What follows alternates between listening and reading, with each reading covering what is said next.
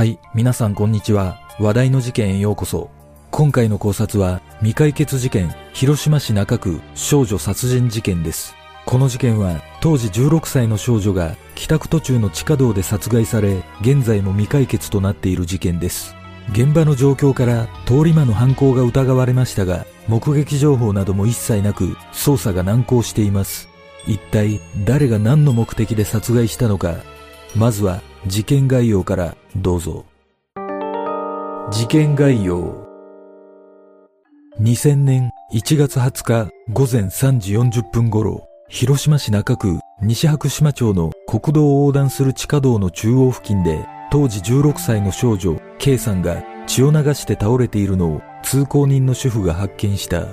その後、K さんは救急車で搬送されたが、約1時間後に出血多量で死亡した。K さんは帰宅途中、現場を一人で歩いていたところ、背後から刃物で襲われたとみられ、リュックを背負っていたため、両腕の付け根近くの背中2箇所を刺されており、さらに両足の太ももの裏側も2箇所刺されていたが、K さんに抵抗した形跡はなく、刃渡り10センチほどとみられる凶器や犯人を示す遺留品などは現場から発見されなかった。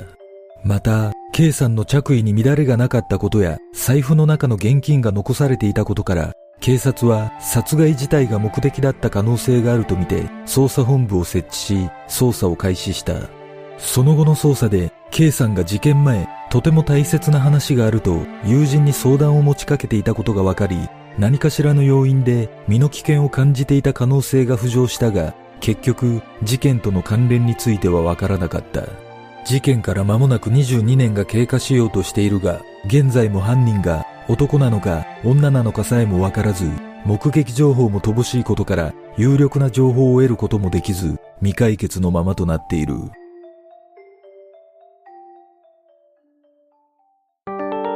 事件の経緯殺害された K さんは高校へ進学後約1年で退学しており、そのタイミングで養母の元を離れ、事件当時は現場から約50メートル先にある実の祖母の家で二人暮らしをしながら学校には通わずアルバイトをしていたという。事件前日1月19日夜 JR 広島駅付近の繁華街で女性の友人とゲームセンターや漫画喫茶などで遊んでいた。日付が変わり1月20日午前3時15分頃 K さんは友人と別れその後タクシーで自宅近くの現場となった地下道付近まで向かい、タクシーを降りた後、そのまま帰宅せず、一旦地下道を通って、自宅とは反対側のコンビニに立ち寄っている。この時、コンビニの防犯カメラが K さんの姿を捉えているが、特に変わった様子はなかったという。午前3時半頃、K さんはコンビニを後にし、再び地下道を通って帰宅しようと歩いていたところ、何者かに背後から襲われた。その直後、偶然友人から電話がかかってきており、K さんは、痛い、痛いよ、血が止まらないよ。と何度も繰り返し、友人が、どうしたの？と聞いた途端に電話が切れてしまったという。午前3時40分頃、たまたま現場を通りかかった主婦が血を流し倒れている K さんを発見し、午前3時50分頃、最寄りの警察に届けたことで事件が発覚した。その後、救急車が到着した時、K さんにはまだ意識があったとされているが、瀕死の状態だったため、犯人が誰だったのか確認することはできず、間もなくして K さんは出血多量で息を引き取った。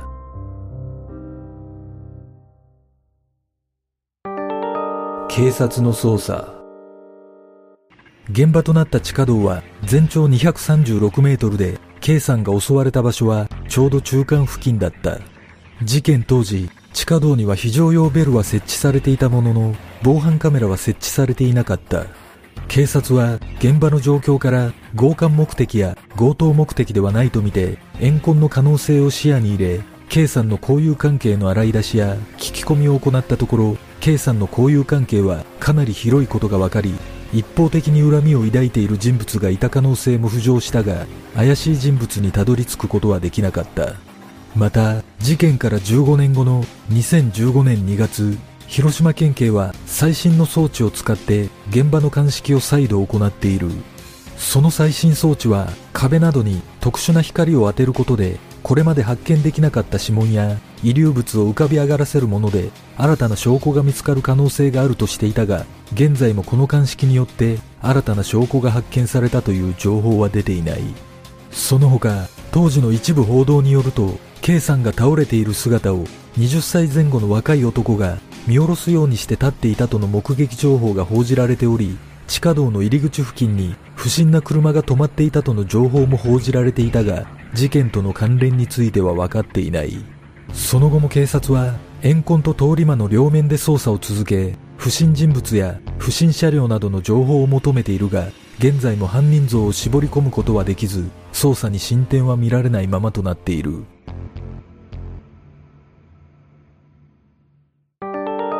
身内の逮捕。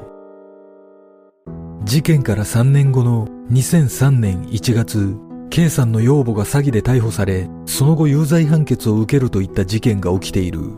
K さんの養母は1999年3月に夫を病気で亡くしていたため K さんを養育するための遺族基礎年金を受け取っていたが本来それを受け取るためには K さんと同居していなければならず養母は別居している事実を隠し虚偽の書類を役所に提出していた。さらに立ちの悪いことに K さんの死亡届を提出することなく受給を続け総額300万円以上の金を騙し取っていたことが発覚した。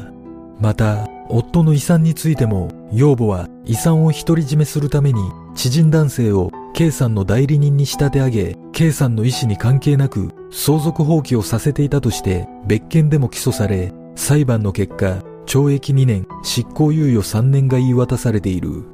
このことから、金のために K さんのことを煩わしく感じていた養母が K さんの殺害に関与しているのではないかと指摘する声も上がったが、その後、養母に関する報道などはなく、関与はなかったとの見方が強い。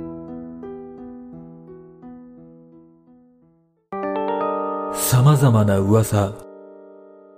実は、この事件はもともと懸賞金がかけられていたが、突然取り下げられていたという話があり、すでに犯人は特定されているが、何かしらの報道規制がかかり、公表できないのではないかという噂がある。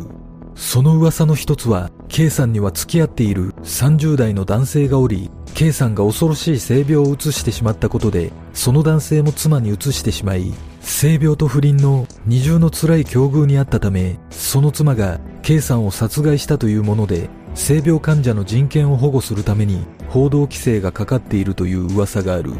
さらに、養母が詐欺で逮捕されたことで事件との関与を疑い、養母が暴力団関係者に K さんの殺害を依頼したのではないかなど、反社会的勢力が関与しているといった噂なども飛び交っている。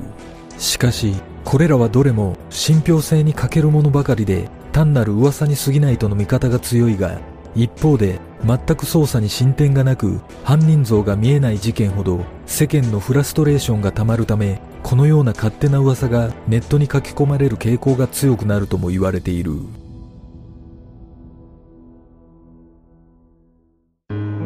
件の真相とは？この事件は殺害された K さんの着衣に乱れはなく現金も残されていたことから通り魔的な犯行との見方が強い。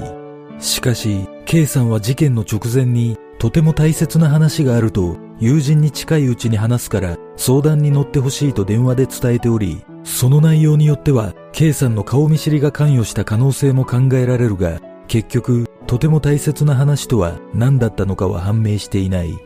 実はある情報によると K さんは事件直前に乗っていたタクシーの中で誰かと携帯で会話をしていたとされており何かしらの関連を疑う見方もあったという。しかし K さんを乗せたタクシー運転手は親しい友人と話している感じでトラブルに巻き込まれている様子はなかったと語っておりこれについての続報もないためやはり事件との関連はなかったものと考えられているこの事件は未だに犯人の性別や年齢人数そして動機さえも一切判明しておらず、現在も解決の糸口がつかめないまま、事件から20年以上が経過し、風化の一途をたどっている。果たして、K さんが抱えていた悩みとは一体何だったのか、複雑な家庭環境と事件に関連はあったのか、この事件の真相とは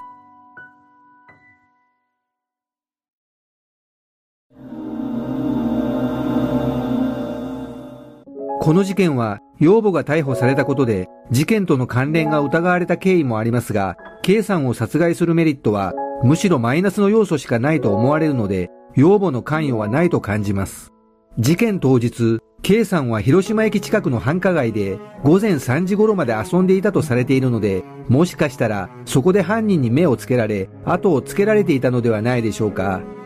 例えば、繁華街で男にナンパされ、K さんが断ったことで男が逆上したなど、16歳の少女が深夜の繁華街で遊んでいれば何かしらの危険が潜んでいてもおかしくありません。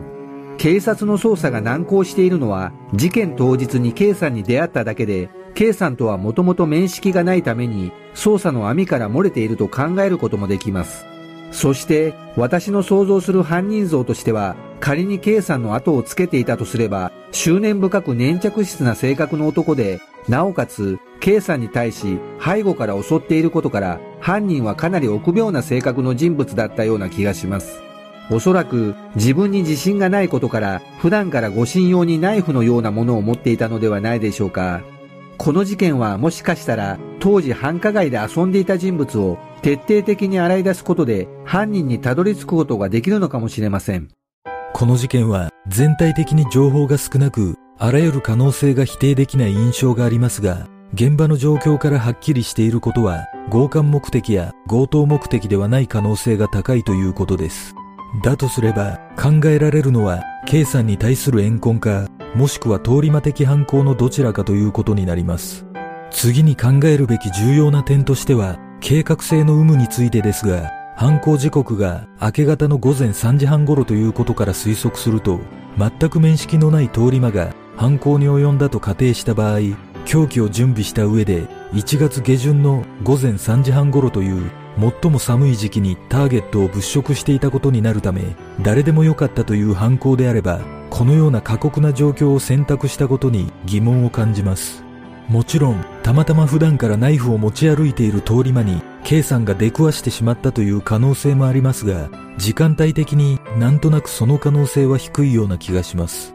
これらのことを考慮すると、やはり顔見知りの犯行だった可能性が高いような気がします。仮に、この事件が殺害目的だったとすれば、正面から胸や腹などを刺すという選択をせず、あえて背後から襲っているところを見ると、顔を見られることを避けたかったという意志の表れだったと考えることもできます。そこで私が気になることは、やはり事件前に K さんがとても大切な話があると友人に相談を持ちかけていたという話です。